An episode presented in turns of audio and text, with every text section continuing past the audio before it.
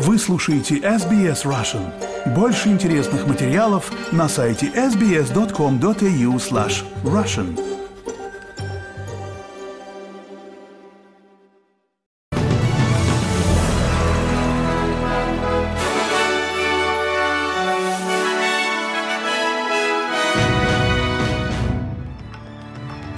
Добрый день. Сегодня суббота, 16 декабря. Вы слушаете обзор главных новостей за эту неделю. С вами Виктория Станкеева. И коротко о главных новостях за эту неделю.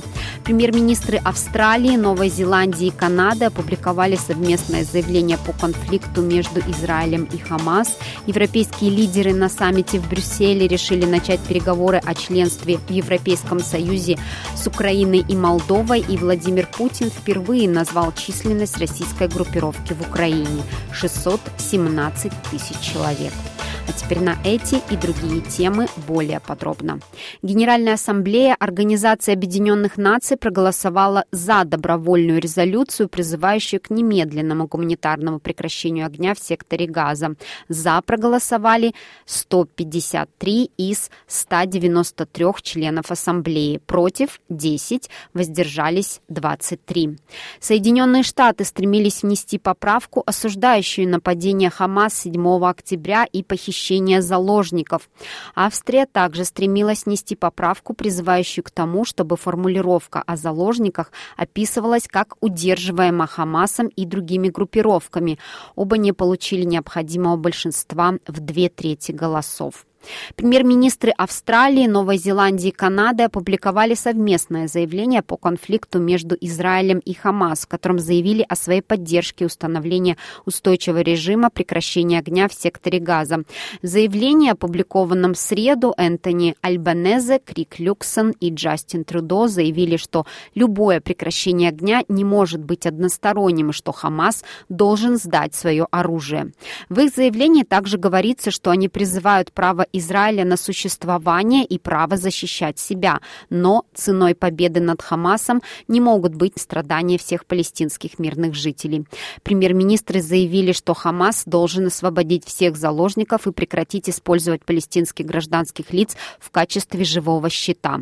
Оно закончилось осуждением того, что они назвали ростом антисемитизма, исламофобии и антиарабских настроений в своих странах и во всем мире. И к другим новостям. Джимми Барнс восстанавливается в отделении интенсивной терапии после операции на сердце. Жена австралийской рок-легенды Джейн опубликовала заявление в социальных сетях, в котором сообщила, что он пережил операцию и выразила благодарность невероятной медицинской команде, которая заботилась о нем.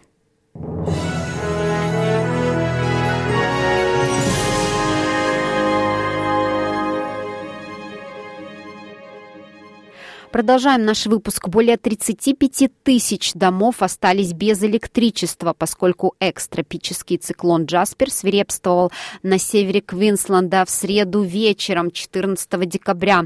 Сильные порывы ветра, некоторые из которых достигали 140 км в час, привели к тому, что во многих районах деревья повредили линии электропередач. Уровень циклона первой категории теперь понижен до тропического минимума. Но Ангулс Хайнс из бюро метеорологии предупреждает, что это еще не конец, сообщая в интервью ABC, что суровые погодные условия могут сохраняться в течение еще некоторого времени. Итак, несмотря на то, что мы наблюдаем переход от тропического циклона к уже бывшему тропическому циклону, по-прежнему наблюдаются суровые погодные условия, много сильных дождей в течение последующих 48 часов, поскольку система медленно движется на север Квинсленда.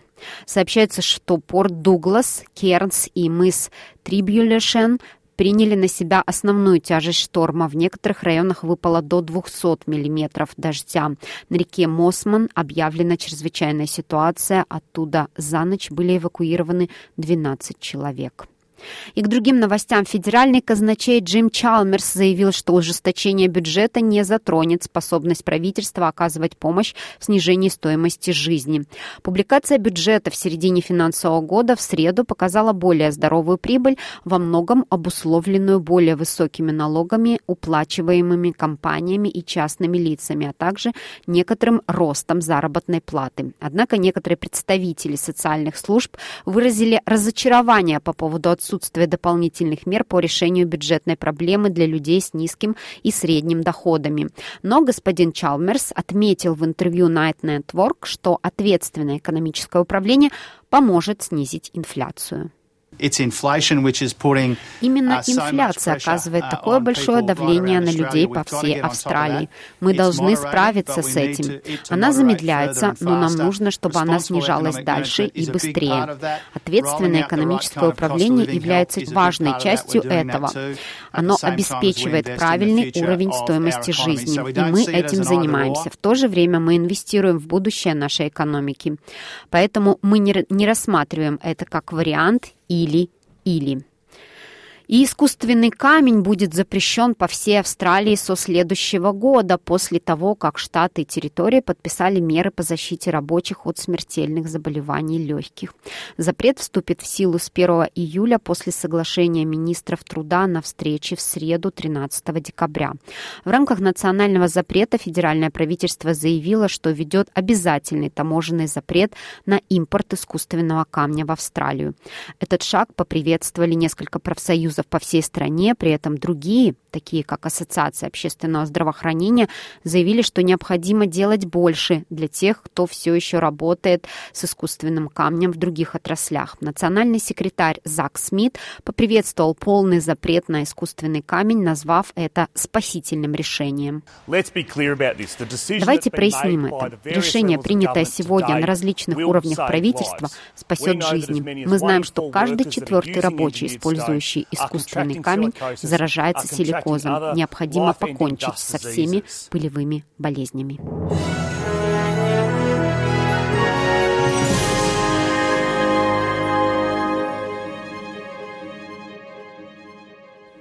Вы слушаете новости СБС на русском языке. Глава Европейского совета Шарль Мишель объявил, что саммит Европейского союза решил начать переговоры с Украиной и Молдовой о вступлении, вступлении в сообщество. Об этом сообщает Радио Свобода.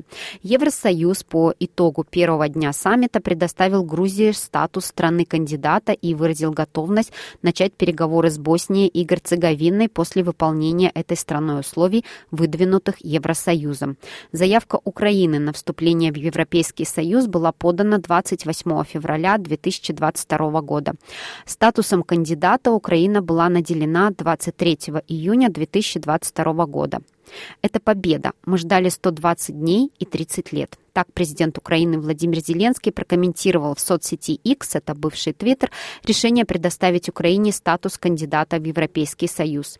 Это уникальный и исторический момент в отношении Украины и Евросоюза. Будущее Украины в Европейском Союзе, подчеркнул он. Решение лидеров Европейского Союза означает, что Европейская комиссия без дальнейшей отсрочки начинает готовить технические аспекты переговоров с Украиной о членстве, так называемую переговорную базу, сообщила украинская «Украинская правда». Ее могут утвердить на следующем саммите Европейского Союза весной 2024 года, если будет признано, что Украина выполнила все предыдущие критерии Еврокомиссии. Ранее, после начала саммита, Владимир Зеленский выступил перед европейскими лидерами, заявив, что в случае отрицательного голосования европейские мечты украинцев будут преданы, а России это придаст смелости в ее агрессии против Украины. Среди лидеров стран-членов Европейского Союза только премьер-министр Венгрии Виктор Орбан высказался против того, чтобы дать Украине зеленый свет на переговоры о вступлении, поскольку, по его словам, она продолжает бороться с российским вторжением. Нет причин обсуждать что-либо, потому что предварительные условия не были выполнены, сказал Орбан. Позднее из его поста в Facebook стало известно, что он воздержался от голосования, так как не хотел принимать участие в том, что он назвал плохим решением. Президенты Украины и Молдовы Владимир Зеленский и Майя Санду поприветствовали решение Евросоюза. Их слова приводит немецкая волна. Я благодарю всех, кто работал над тем, чтобы это произошло, и всех, кто помогал. Я поздравляю каждого украинца с этим днем, написал Владимир Зеленский в соцсети X. Историю творят те, кто не устает бороться за свободу. Сегодня мы чувствуем теплое объятие Европы. Спасибо вам за поддержку и веру в наш путь», заявила Санду, добавив, что Молдова готова к тяжелой работе, чтобы стать членом Европейского Союза. Она готова принять вызов. Статус кандидата в члены Европейского Союза также по решению саммита был предоставлен Грузии. Переговоры о вступлении в Европейский Союз балканского государства Босния и Герцеговина будут начаты после того, как страна достигнет необходимого уровня соответствия требованиям требованиям Евросоюза в борьбе с коррупцией, обеспечении инвестиционного климата и в других областях. Отчет Еврокомиссии о результатах усилий Боснии и Герцеговине должен быть предоставлен руководящим органам Евросоюза к марту 2024 года. Российское государственное агентство ТАСС опубликовало новость о проходящем в Брюсселе двухдневном саммите Европейского Союза и итогов его первого дня. Так прокомментировала это событие. Переговоры о вступлении не задают конкретных сроков для приема страны в Европейский Союз. Они могут продолжаться любое количество времени. Так, переговоры о приеме Турции были начаты в 2005 году, и никакой перспективы их завершения в обозримом будущем не, не просматривается. И Австралия намерена расширить свою роль в подготовке новобранцев из Украины. Министр обороны Ричард Марлс объявил, что в следующем году количество членов сил обороны Австралии, направленных на программу обучения Великобритании, увеличится примерно с 70 до 90 человек на ротацию. Роль Австралии будет распространяться на программу обучения младших руководителей различным военным навыкам. Господин Марлис заявил, что люди, которые сейчас сражаются в Украине, не имели никакой военной подготовки до начала войны. Uh, Сейчас украинские вооруженные силы во многом представляют собой гражданскую армию. И я видел людей, которые буквально пришли с улицы. Некоторые из них были клерками, строительными рабочими, водителями грузовиков и превратились в солдат в обстоятельствах, когда им предстояло принять участие в конфликте, который сегодня больше похож на Первую мировую войну, чем на Вторую. И к новостям в России в этом году два традиционных для Владимира Путина формата, большую пресс-конференцию с журналистами и прямую линию с населением совместили. За четыре часа было задано более полусотни вопросов, в том числе и про войну в Украине, и про возможный запрет абортов в частных клиниках, и про рост цен. Однако четкие ответы, как часто бывает, получены не были. Прошлом году, когда Россия вторглась в Украину, ни прямая линия, ни пресс-конференция не проводились, поэтому к совмещенному формату в этом году был несколько повышенный интерес. Тем более, что проходило это мероприятие спустя всего неделю после того, как Владимир Путин объявил о выдвижении на свой уже пятый президентский срок. Довольно большой блок вопросов был посвящен войне в Украине, о положении на фронте, о возможной второй волне мобилизации, о социальных гарантиях и выплатах военным, о финансировании оккупированных Россией территорий Украины. Владимир Путин вновь заявил, что война закончится, когда Россия достигнет своих целей, которые, по словам, по его словам, не меняются. Это денацификация и демилитаризация Украины, ее нейтральный статус. Он уверял аудиторию, что положение на фронте для России в целом улучшается. Кроме того, российские военные уничтожили много танков и бронемашин, которые Украине поставили западные партнеры.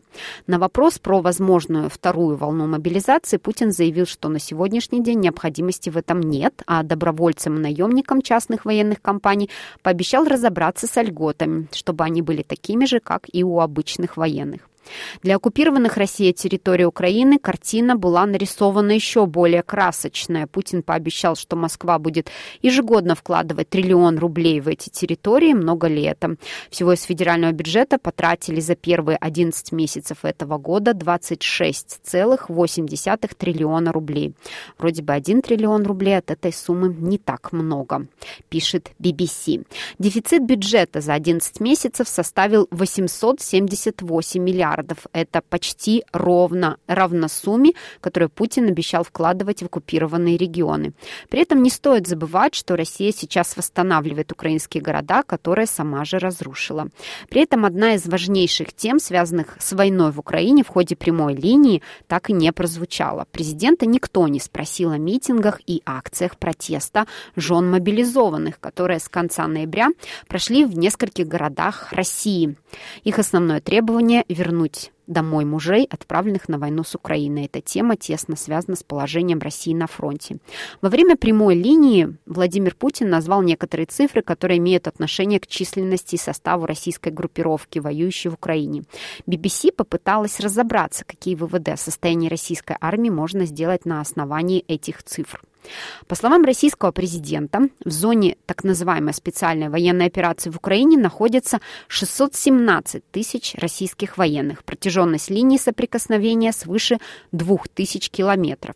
В зоне боевых действий находится 617 тысяч человек, сообщил он. Из них 244 тысячи – это мобилизованные во время первой волны, начавшейся осенью 2022 года. Смотрите, у нас прошла частичная мобилизация. Мы призвали тогда 300 тысяч человек. Сейчас, по-моему, 244 тысячи находятся напрямую в зоне боевых действий, заявил Путин. С начала 2023 года, после завершения первой волны мобилизации, российские власти активизировали кампанию по заключению контрактов на службу в армии. По словам Владимира Путина, всего к моменту пресс-конференции таким образом были набраны 486 тысяч человек, а к концу года эта цифра растет почти до полумиллиона. Путин утверждает, что новой мобилизации в России не будет, по крайней мере пока. Зачем нам мобилизация? На сегодняшний день необходимости в этом нет, заявил он. И это были все главные новости СБС за эту неделю.